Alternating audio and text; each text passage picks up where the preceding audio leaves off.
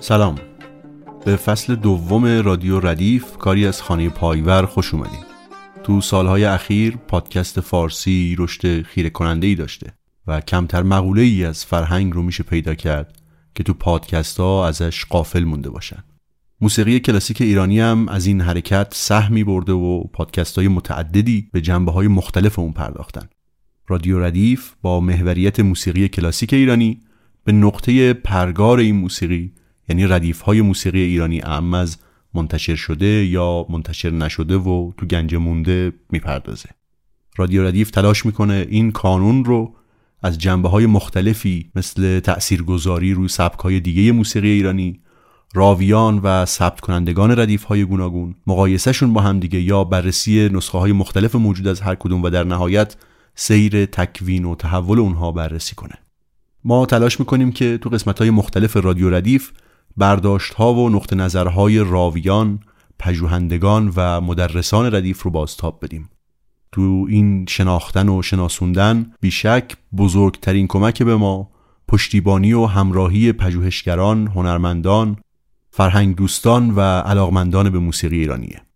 رادیو ردیف کاری از خانه پایور مرکزی برای نگهداری، پژوهش و انتشار اسناد موسیقی وبسایت خانه پایور رو با آدرس payvarfoundation.org ببینید تا با فعالیت ها و محصولات این مرکز بیشتر آشنا بشید. خانه پایور تا امروز پنج اثر از بین اسناد و دستنویس های فرامرز پایور رو منتشر کرده. هنگام می، راز و نیاز، شب نیشابور، افتخار آفاق و قطعی برای ستار و ارکستر.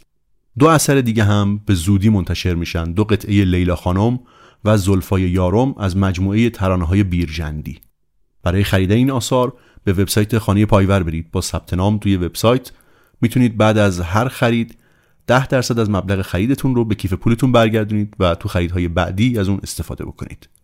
با این مقدمات بریم سراغ فصل دوم از رادیو ردیف.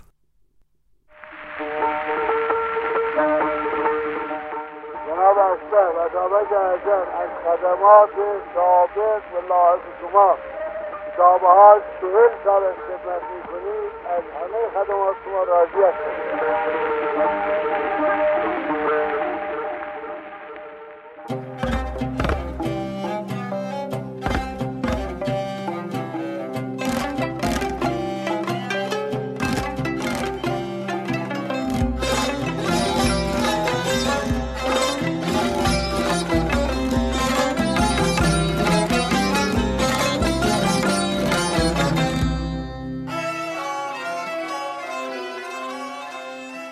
سلام محمد رضا شرایلی هستم قسمت پنجم سری جدید پادکست های رادیو ردیف رو به موضوع دومین دوره ضبط صفحات گرامافون در زمان قاجار اختصاص میدیم یعنی سفری که پنج تن از هنرمندان مطرح دوره قاجار برای ضبط صفحه از ایران به پاریس میرن و در کمپانی های ضبط صفحه پاریس تعدادی صفحه پر می‌کنند که برای ما امروز از آثار ارزشمند به جا از دوره قاجار به حساب میاد.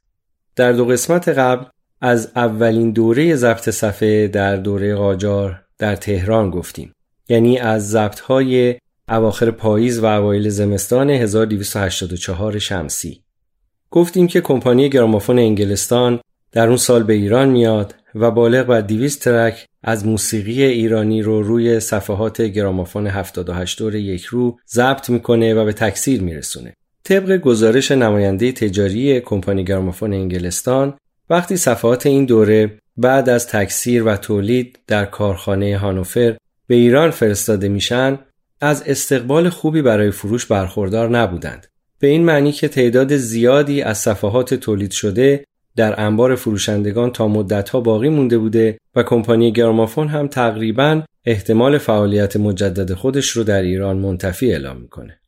اما بعد از مدتی این صفحات باقی مونده در انبارها توسط تجارتخانه هایراپتیان تهران که در استانها و شهرهای مختلف هم نمایندگی فروش داشته به خوبی معرفی میشه و کل اون صفحات به فروش میره. هامبارسوم هایراپتیان کسی نیست جز پدر خانم لورتا هایراپتیان بازیگر سرشناس تئاتر. دفتر فروش تجارتخانه هامبارسوم در خیابان لالزار قرار داشته. این تاجر به دلیل ارتباطات خوبی که در سراسر ایران داشته به سرعت تمام صفحات باقی مونده در انبارهای کمپانی در تهران رو پخش می‌کنه و به فروش میرسونه. از اینجاست که هایراپتیان به عنوان یک فعال مهم در زمینه ضبط صفحه در تاریخ موسیقی ایران دوره قاجار شناخته میشه. یکی دو سال بعد از اولین ضبط انجام شده در تهران توسط کمپانی گرامافون انگلستان هامبارسون به این فکر میفته که خودش چرا وارد عمل نشه و مستقیم با کمپانی های ضبط صفحه اروپایی برای انقاد قرارداد مذاکره نکنه. بنابراین با دو کمپانی مطرح ضبط صفحه در پاریس به نامهای ادن و گلوبوفون وارد مذاکره میشه و از این طرف هم با پنج نفر از هنرمندان مطرح موسیقی ایران قراردادی منعقد می‌کنه برای اینکه اونها رو طی یک سفر زمینی به پاریس ببره و در اونجا تعدادی صفحه ضبط کنند. این مسافرت در سال 1286 شمسی اتفاق میافته.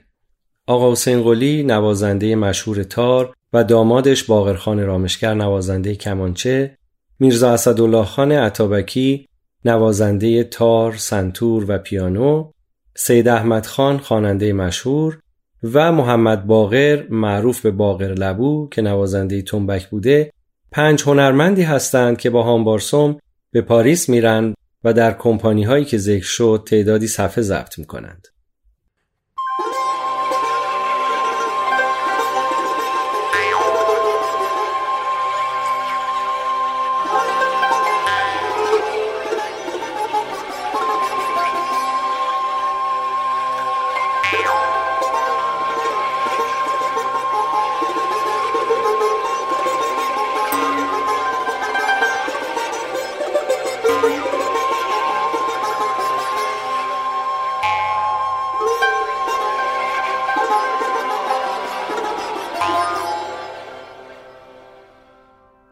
داستان مسافرت رفتن این هنرمندان برای ضبط صفحه که نخستین سفر خارجی هنرمندان موسیقی ایران برای ضبط صفات گرامافونه در اصل دستمایه‌ای شد تا شادروان علی حاتمی فیلم دلشدگان رو بسازه. بنابراین اونچه که در فیلم دلشدگان از جزئیات سفر و اتفاقاتی که در فیلم رخ داده می‌بینیم عملا زاییده ذهن خلاق شادروان حاتمی است اما اساس مسافرت پنج نفر برای ضبط صفحه به پاریس یک اتفاق تاریخی روشنی است که ما در این قسمت راجبش می‌خوایم صحبت بکنیم. در اسناد مکتوب به جامونده از تاریخ موسیقی ایران در دو جا اشاراتی به این سفر آمده که خالی از لطف نیست. یکیش اشاره شادروان خالقی است در کتاب سرگذشت موسیقی ایران. خالقی می نویسه آقا حسین قلی یک سفر به همراه باقرخان رامشگر اسدالله خان نوازنده تار و سنتور، سید احمد خان آوازخان و محمد باقر معروف به لبو برای پر کردن صفحه گرامافون به پاریس رفت و آثاری از او ضبط شد. چند نمونه از این صفحه ها که در آنها استاد به تنهایی تار زده است موجود می باشد مانند ماهور و سگاه و شور و همایون و رهاب و مسیحی که تا اندازه ای معرف مزراب و پنجه استادانه نوازنده می باشد. در هنرستان موسیقی ملی نیز صفحه عراقش موجود است و صفحه دیگری هم در ماهور و دلکش همراه آواز سید احمد تعذیه خان داریم که اگر خواننده نداشت بهتر بود. زیرا آوازخان بلند و حتی گاهی هم خارج خوانده و لطف ساز را از بین برده است. ضربگیر هم تمام مزراب ها را با تلنگرهای بی که به لبه ضرب نواخته تقلید کرده است و صدای خوشی ندارد و تعجب اینجاست که نوازنده ای به آن زبردستی چرا از لحاظ انتخاب خواننده و ضربگیر ذوقی به خرج داده است؟ شاید هم بهتر از آنها پیدا نکرده است. به قرار اظهار باقر رامشگر این هیئت در پاریس بنا به دعوت چند تن از موسیقیدانها برنامه هم اجرا کردند. متصدی سالن خواهش کرده است که آواز با سازها توأم نباشد زیرا اروپاییان از سبک خواندن مشرقی ها خوششان نیامده است. نوازندگان هم چند آهنگ ضربی اجتماعاً در ماهور نواختند که مطلوب شنوندگان واقع شده است. در مراجعت از راه سربستان به اسلامبول آمده و بیش از یک ماه در آنجا اقامت کرده و به تشویق و دوله وزیر مختار ایران در سفارت نیز کنسرتی دادند که نصف درآمد آن به رسم اعانه به مدرسه ایرانیان اسلامبول اهدا شده است. روی صفحه هایی که در این سفر ضبط شده عکسی از همراهان آقا حسین چاپ شده است. این نوشته شادروان خالقی است که به سفر آقا حسین و همراهانش به پاریس اشاره می‌کنه. همچنین در کتاب ارزشمند شادروان حسن مشهون هم اشاراتی از قول حاج آقا محمد در خصوص سفر پاریس وجود داره که اون هم مطلب جالبی در تاریخ موسیقی و ضبط صفحه به شمار میره. مشهون نوشته حاجی آقا محمد از قول میرزا اسدالله خان عطابکی استاد نوازنده تار نقل می کند. میرزا حسین قلی و میرزا اسدالله خان عطابکی و سید احمد خان سارنگ خواننده، باقرخان رامشگر نوازنده کمانچه و باقر زربگیر معروف به باقر لبو برای پر کردن صفحه آزم اروپا شدند. میرزا اسدالله خان می گفت سید احمد خان حوض کرد در عرشه کشتی آواز بخواند و صدایش را بلند کرد. کاپیتان کشتی که فریاد او را شنید متوحش شد. فریاد زد که چه خبر شده و این چه صدایی است؟ گفتند یکی از مسافرین ایرانی است که آواز می‌خواند. دستور داد به او اختار کنید که ساکت شود. سید احمد خان پس از اظهار ناخدای کشتی ناراحت شده با صدای بلندتر شروع به خوانندگی کرد. کاپیتان که این وضع را دید سخت عصبانی شد و دستور داد که جمع مسافرین ایرانی را در خون کشتی که محل عمومی بود ببرند. همه را از عرشه کشتی به خون منتقل کردند. پس از آمدن به آن محل نامناسب میرزا حسین قلی شروع به زدن تار کرد. باقرخان کمانچهش را با تار جفت کرد. ضرب هم شروع کرد به همراهی و ارکستری تشکیل دادند. کاپیتان کشتی از مستخدمین سوال کرد این ارکستر مال کجاست و کجا هستند؟ پاسخ دادند اینها همان مسافرین ایرانی هستند. متعجب شده شخصا به خون کشتی آمده و پس از مشاهده و شنیدن آهنگ ساز آنها بسیار خوشحال شد. دستور داد این هیئت تا مقصد میهمان کاپیتان باشند و کرایه حمل بار و سایر مخارج آنها را هم شخصا پرداخت. این دو نوشته دو سند مهم تاریخی در خصوص سفر آقا و همراهانش به پاریس یعنی همین سفری که ما در این قسمت داریم راجبش صحبت می‌کنیم.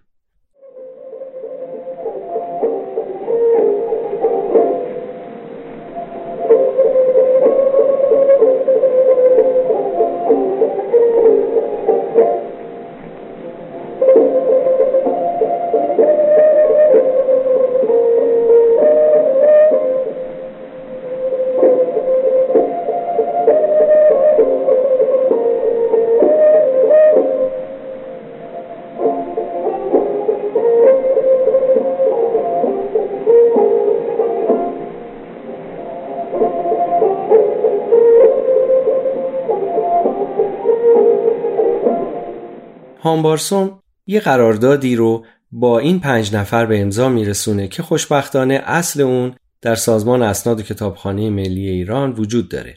در این قرارداد اطلاعات بسیار مهمی در خصوص مسائل مالی این سفر ذکر شده. از این جهت این اطلاعات مهمه که به دلیل همین مشکلات پیش آمده مالی بعدی تعدادی از صفحات این سفر ظاهرا به تولید نرسیدند یا یک بار بیشتر تولید نشدند. و در نهایت ما امروز بعد از گذشت صد و چند سال متاسفانه هنوز به تعداد بسیار کمی از آثار ضبط شده در این سفر دسترسی پیدا کردیم و عملا از کل پنج دوره ضبط صفحه در زمان قاجار این سری ضبط یعنی سری ضبط 1286 پاریس نایابترین صفحات تاریخ موسیقی ایران هستند. می‌تونیم نکات مهمی که در این قرارداد اومده رو با هم مرور کنیم. اول اینکه این قرارداد بین پنج هنرمندی که نام بردم با خواجه هامبارسوم تاجر مسیحی منعقد شده. سهم محمد باقر زربگیر یک دهم از کل قرارداد بوده. از دو کمپانی ادن و گلوبوفون در این قرارداد نام برده شده که خب صفحاتی هم که از این سفر در دست هست از همین دو کمپانی است. صفحاتی که شادروان خالقی به اونها اشاره کرده که عکس پنج هنرمند روی برچسب صفحه آمده صفحات کمپانی ادن هست و صفحات کمپانی گلوبوفون که با نام صفحات گلوبوس رکورد تولید شده صفحاتی هستند با نشان خورشید و معروف به صفحات خورشید. هامباردسوم به مبلغ 1200 فرانک برای وارد کردن 15 هزار صفحه از کمپانی ادن ودیعه قرار میده. این مبلغ تا پایان مدت قرارداد یعنی زمان سه ساله‌ای که در نظر گرفته شده بوده که به تدریج همه صفحات تولید و پخش بشه در ایران باید در نزد کمپانی به زمانت حفظ می شده. هزینه تمام شده هر صفحه ادن یک فرانک و هر صفحه گلوبوفون یک فرانک و هفتاد سانتیم ذکر شده. طبق متن قرارداد وقتی هنرمندان به ایران برمیگردن باید همراهشون 200 صفحه هم تولید بشه و به ایران بیاد. بعد از فروش این 200 صفحه هامباردسون باید هزینه تولیدشون رو یعنی 200 فرانک رو از محل فروش اونها برداشت بکنه و مابقی رو بین اون پنج نفر به طور تصاوی تقسیم کنه. بر اساس اسنادی که موجود هست این صفحات در ایران به قیمت سه تومان در اون زمان به فروش می‌رفته که رقم بسیار بالایی است. در این قرارداد اینطور آمده که بعد از برگشت هنرمندان و فروش اون دیویز صفحه که با خودشون میارن اگر در طول سه سال هر کدوم از شرکا بخوان که بقیه صفحات هم تولید شه باید سهم مساوی بگذارند و به ازای هر صفحه مبلغ 2000 دینار یعنی دو قران به عنوان دستمزد مشارکت به هامبارسون پرداخت کنند.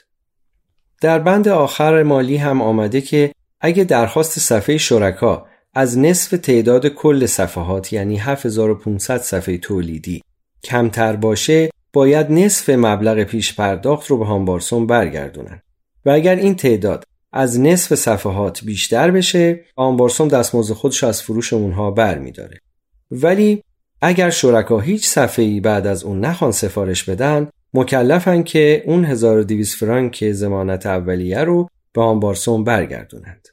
این قرارداد در جمادی الاول 1325 قمری یعنی حدود اواخر خرداد و اوایل تیر 1286 شمسی در پاریس به امضای همه اعضا رسیده. از این تاریخ میشه نتیجه گرفت که احتمالاً در عواست بهار 1286 این گروه به همراه آنبارسوم از ایران حرکت می کنند تا در خرداد و تیر 1286 به پاریس برسند. اسناد فراوانی بعد از این تاریخ در مجموع اسناد وزارت خارجه و همچنین سازمان اسناد وجود داره که شامل دعوای سید احمد خان از هامبارسومه. سید احمد خان ظاهرا از هامبارسوم شکایت می‌کنه به واسطه اینکه رقمی رو به او داده برای تولید صفحه و او صفحات مورد درخواست سید احمد خان رو تولید نکرده و به ایران نیاورده. این دعاوی بسیار مفصل و البته جالب و مهم هستند ولی خلاصش اینطور هست که ظاهرا پس از اون سری اولی که تولید شده و به ایران آمده اتفاق نظر و تشریک مسایی در جمعآوری پول و پرداخت به هامبارسوم برای تولید الباقی صفحات وجود نداشته. هامبارسوم هم معتقده که با توجه به اینکه فقط سید احمد خان پول برای تولید صفحه داده این اتفاق عملی نخواهد شد و باید همه هنرمندان با هم پول بگذارند تا تولید صفحات باقی مانده و ارسال اون به ایران مغروم به صرفه باشه. ظاهرا این اتفاق عملی نمیشه و متاسفانه ما امروز از پیدا کردن بخشی از صفحات ضبط شده در اون سال محروم موندیم. امیدواریم که حداقل در اون سری اول از هر ترکی که ضبط شده چند نمونه تولید شده باشه تا شاید یه روزی پیدا بشه ولی اگر این اتفاق نیفتاده باشه متاسفیم از اینکه بخشی از ضبط های اون سال اصلا به تولید نرسیده و امروز احتمال پیدا شدنشون رو باید منتفی بدونیم از طرفی با توجه به اینکه در چند نوبت بعدی ضبط در دوره قاجار هامباردسوم به عنوان محور و نماینده کمپانی های ضبط عمل می‌کنه دیگه سراغی از سید احمد خان به عنوان خواننده در هیچ کدوم از دوره های دیگه نداریم. شاید بشه عدم حضور سید احمد خان رو در بقیه ضبط های دوره قاجار مرتبط با همین شکایت مطرح شدهش از هامبارسون بدونیم.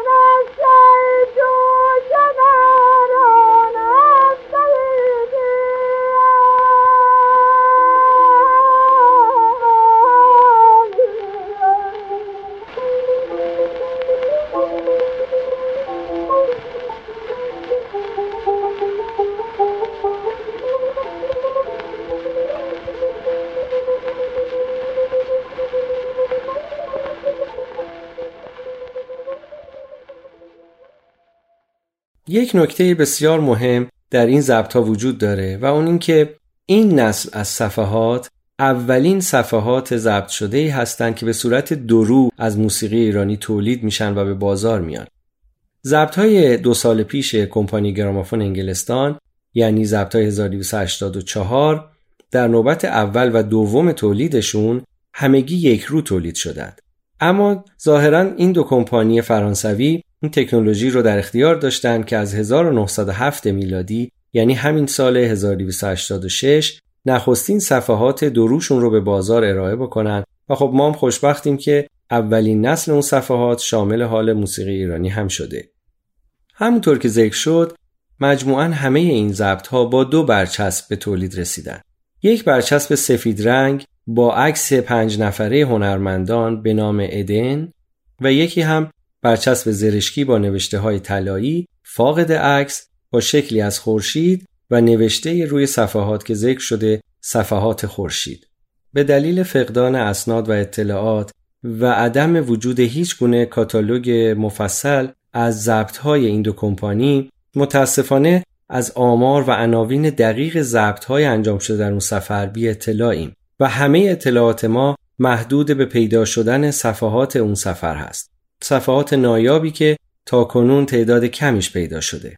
بر اساس اطلاعاتی که از شماره کاتالوگ این آثار و شماره قالب های این آثار میشه استخراج کرد ما متوجه شدیم که حداقل 85 ترک یعنی حدود 42 صفحه درو باید از این سفر در نوبت اول تولید شده باشه. البته احتمال افزایش این عدد تا حدود 100 ترک یعنی 50 صفحه درو هم وجود داره. اما باید اطلاعات بیشتری به دست بیاریم تا مطمئن بشیم که دقیقا چند ترک در اون سفر توسط هنرمندان ضبط شده. همچنین متاسفانه تنها یک نصف برگه از کاتالوگ بخشی از این صفحات به دست اومده که شامل عناوین و توضیحات ده دوازده ترک بیشتر نیست. مجموعه این اسناد و تعدادی صفحه‌ای که در چند مجموعه دیگر شناسایی شده رو سالها پیش در مقاله منتشر کردم و آنچه که از سفر پاریس به دست آمده بود رو اونجا برشمردم. متاسفانه فهرستمون از ضبطهای این سفر هنوز بسیار ناقصه اما همین آثار دیده شده بسیار بسیار مهمن و حاوی اطلاعات ارزشمندی هستند که در این قسمت می‌خوایم اونها رو مرور بکنیم. اولا با توجه به اینکه در این سفر هنرمند بزرگی مثل آقا حسین قلی حضور داره و دامادش یعنی باقرخان رامشگر هم نوازنده کمانچه این گروه هست احتمالا میبایست کارگان اجرایی و انتخاب آثار و قطعات با مدیریت آقا حسین قلی انجام شده باشه. بنابراین شاید بشه به صورتی ضبط های این سفر رو نمودی از سلیقه موسیقایی آقا حسین قلی در سفر پاریس و ضبط های اون دوره دونست. البته باید در نظر داشته باشیم که نخستین مواجهه مستقیم آقا و همراهانش در فضای موسیقی اروپایی و در شهرهای اروپایی است. این مواجهه قطعا تأثیراتی گذاشته و تمایلاتی رو پررنگتر کرده. کما اینکه در اون دو خاطره هم ذکر شد که به اجرای آثار گروهی و ارکسترال تمایل بیشتری داشتند در اون سفر و همچنین احتمالاً به انتخاب فرمها یا مایه هایی که بتونه برای اروپایی ها هم جذاب باشه پرداختند. بنابراین عملا این ضبط ها مواجهی از ذهن خلاق آسنقلی با موسیقی اروپایی و فضای اروپای اون سال هاست. از نکات مهمی که در ضبط های این سفر وجود داره ضبط چندین اثر تکنوازی از تار آقا حسین است. آقا حسین در این صفحات بر روی هر دو برچسب گلوبوس ریکورد و ادن آثار بسیار گرانقدری را از تکنوازی تار خودش به جا گذاشته که فهرست اون آثاری که تا الان دیده شده در مقاله‌ای که ذکر کردم آمده.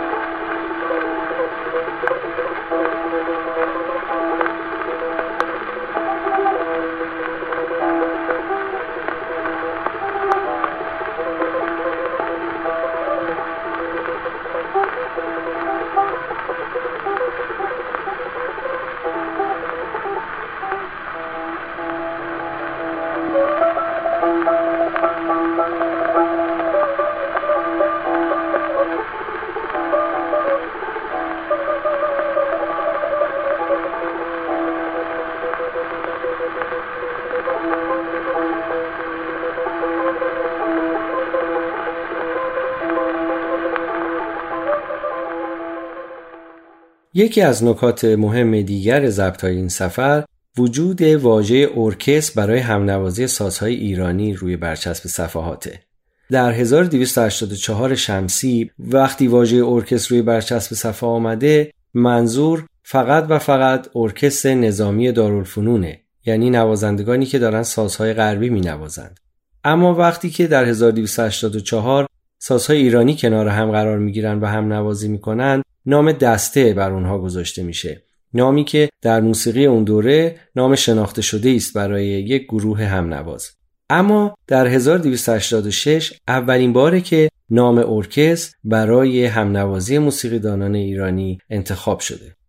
شاید این عنوان تأثیر پذیرفته از قرارگیری در فضای اروپا و در کنار موسیقی اروپایی باشه. اما به هر حال عناوینی که در این اجراها وجود داره عناوین جالبی است مثل ارکست بیداد. این واژه ارکست روی صفحات پاریس در بعضی جاها هنگامی استفاده میشه که خواننده ای داره همراهی می‌کنه اون ارکستر رو و بعضی جاها هم در زمان اجرای قطعات بی کلام توسط اون گروه استفاده شده. این نخستین باره که اجرای آثار و قطعاتی همراه هم و بی کلام در موسیقی ایرانی رو اجرای ارکست نام نهادند. در این سفر نمونه های جالبی از این اجراهای بی کلام وجود داره که احتمالا همراهی و همنوازیشون باید با مدیریت آقا حسین شکل گرفته باشه. چون به اون معنی واژه تنظیم در این ارکست ها وجود نداره و عملا هم نوازی قطعاتی از موسیقی ایرانی رو این افراد با هم انجام دادند. اما بعضا شاهد نمونه های هستیم که در چیدمان سازها یا سوال و جواب ها هم ذوقی به کار رفته و ترتیب اتخاذ شده. این نشون میده که قطعا این قطعات قبل از اجرا به شکل همنوازی بارها توسط این افراد تمرین شدند و قرار گذاشته شده که چه کسی چه موقعی چی بنوازه. از این جهت نخستین تجربه همنوازی به این شکل در قطعات بی کلام هم در این ضبط ها صورت گرفته و به یادگار مونده. قطعه ای که با عنوان ارکست بیداد ضبط شده در اصل یک رنگ ارمنی است با نام رنگ قاراشاباد. قاراشاباد اسم قدیم منطقه ایچمیاتزینه که در نزدیکی ایروانه و از مناطق بسیار باستانی ارمنستان به حساب میاد. این رنگ با سابقه ای که در موسیقی ارمنی داشته توجه حسین قلی رو به خودش جلب کرده. تقریبا تا عواسط این قطعه جملات با جملات رنگ ارمنی یکی است اما در اصل حال و هوای ایرانی این قطعات مدیون ذهن خلاق آقا حسین قلی است. ضمن اینکه از وسط قطعه به بعد آقا حسین قلی با ترکیب اون ملودی ها با ملودی هایی که از موسیقی ردیف دستگاهی در مایه همایون و بیداد وجود داره به زیبایی اون رنگ رو تکمیل کرده و نام ارکست بیداد رو بر اون گذاشته. البته نباید فراموش کنیم که دو سال بعد هم در سفری که درویش خان و همراهانش به لندن میرن مجددا این قطعه توسط اون گروه هم ضبط شده و به یادگار مونده و این دو اثر نشانی است از توجه و ارتباط فرهنگی که در سالهای دور این منطقه از دنیا با فرهنگهای مجاور خودش به عنوان یک فرهنگ قدیمی واحد برقرار می‌کرده. قطعه دیگر که نامش ارکس اوزون است باز رنگی است از منطقه قفقاز از محلی به نام اوزوندره اوزوندره دارای رقص محلی خاصی است که با این رنگ اجرا میشه و عملا آقا حسین قلی هم مثل قطعه قبل بخشهایی اصلی این رنگ رو با موسیقی ایرانی ترکیب کرده و نهایتا در حدود سه دقیقه اجرایی از همنوازی خودش رو با سایر همراهانش به جا گذاشته.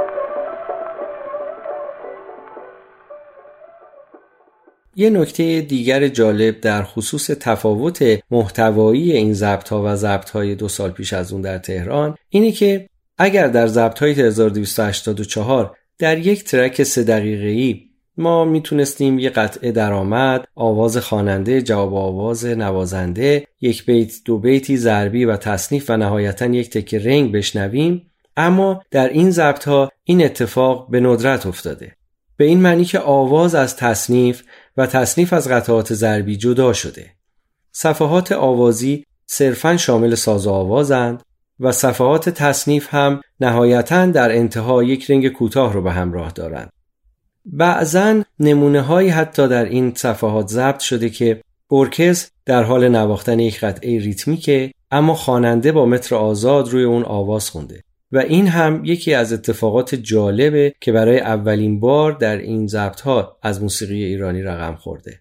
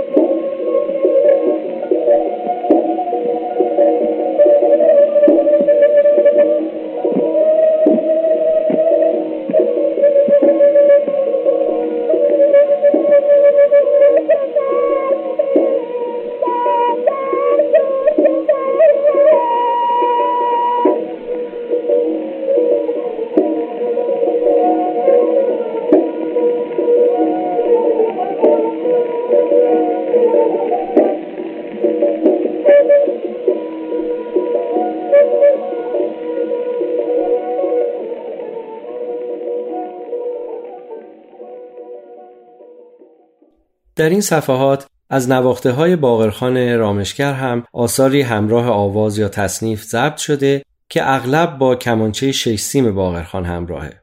از این جهت هم این ضبط ها ضبط های خاصی از یادگاران کمانچه نوازی دوره قاجار برای ما به حساب میان. از مهمترین نکات دیگری که میشه در خصوص محتوای ضبط های پاریس برشمرد حضور نخستین بار پیانو در همراهی سازهای ایرانی است. میرزا اسدالله خان عطابکی همونطور که اشاره شد به نواختن تار و سنتور مسلط بود.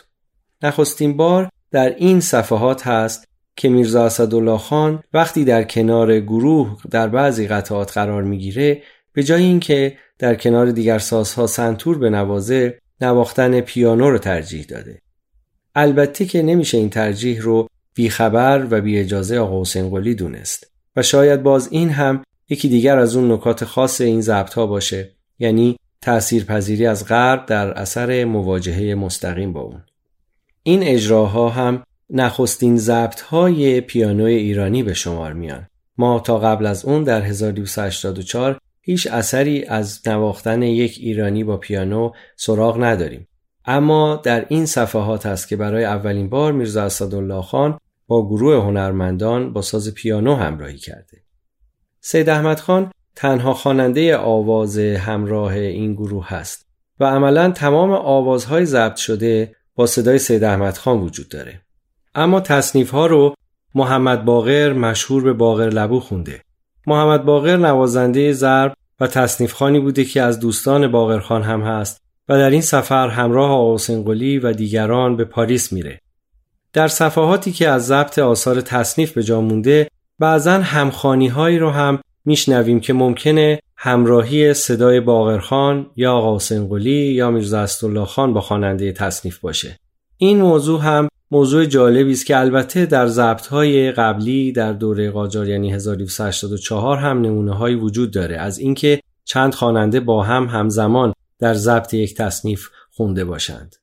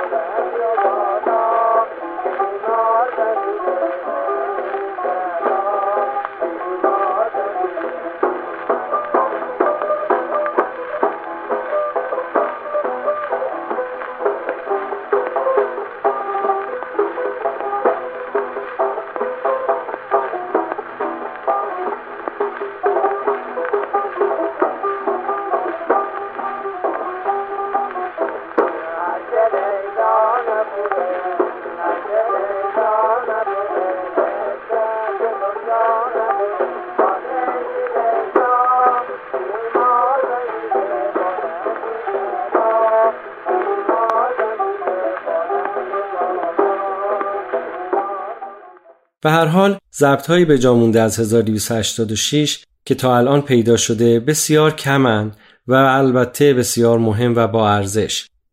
ضبط از حدود 120 سال پیش در پاریس که شامل زوغازمایی و حاصل طبع آقا حسین قلی، باقرخان، میرزا استالله خان، سید احمد خان و محمد باقرند.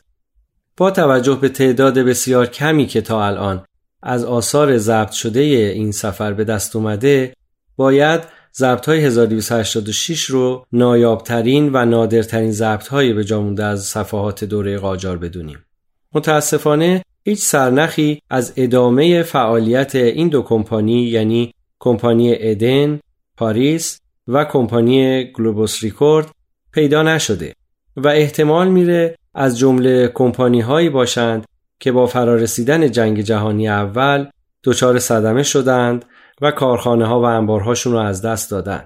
بنابراین احتمالا فقط باید به دنبال پیدا کردن صفحات ضبط شده و تولید شده ای که به ایران آمده باشیم تا بتونیم فهرست کاملتری از این آثار رو به دست بیاریم و به محتواهای ناب و شنیدنی اونها بیشتر دسترسی پیدا کنیم.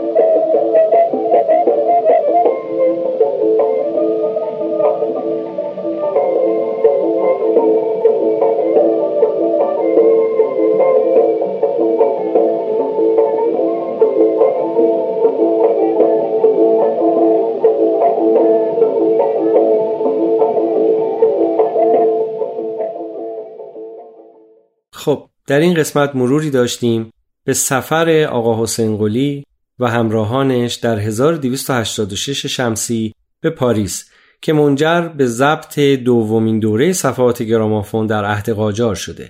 صفحات ارزشمندی که متاسفانه امروز بسیار نایابند و البته پیدا شدن هر کدومشون به مسابه پیدا کردن یک بخشی از گنجینه موسیقی ایرانی به حساب میاد. در قسمت بعد به ادامه روند ضبط های صفحات گرامافون در دوره قاجار خواهیم پرداخت که به سفر دیگری اختصاص پیدا می‌کنه یعنی سفر هنرمندان موسیقی ایرانی به لندن.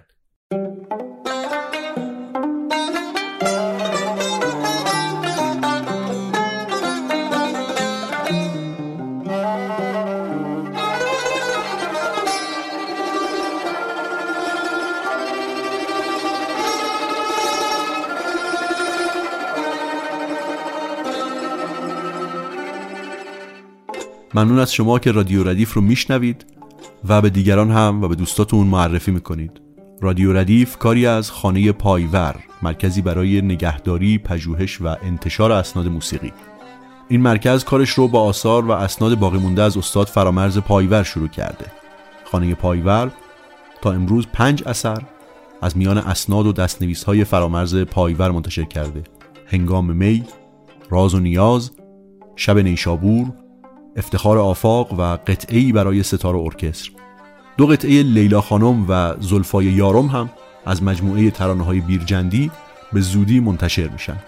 تو این مجموعه ها نوتنویسی های استاد پایور برای این قطعات تحت نظر افراد خبره بررسی شدن با نسخه های صوتی این آثار مقایسه شدن و به صورت خیلی منزه و شکیل به صورت پارتیتور به همراه پارت های جداگانه برای هر ساز چاپ شدن. هم پژوهشگرا و هم نوازنده ها و گروه های موسیقی ایرانی می‌تونن برای کارهای تحقیقی و همینطور برای تمرین دادن و اجرای گروه های موسیقی ایرانی از این آثار استفاده بکنن.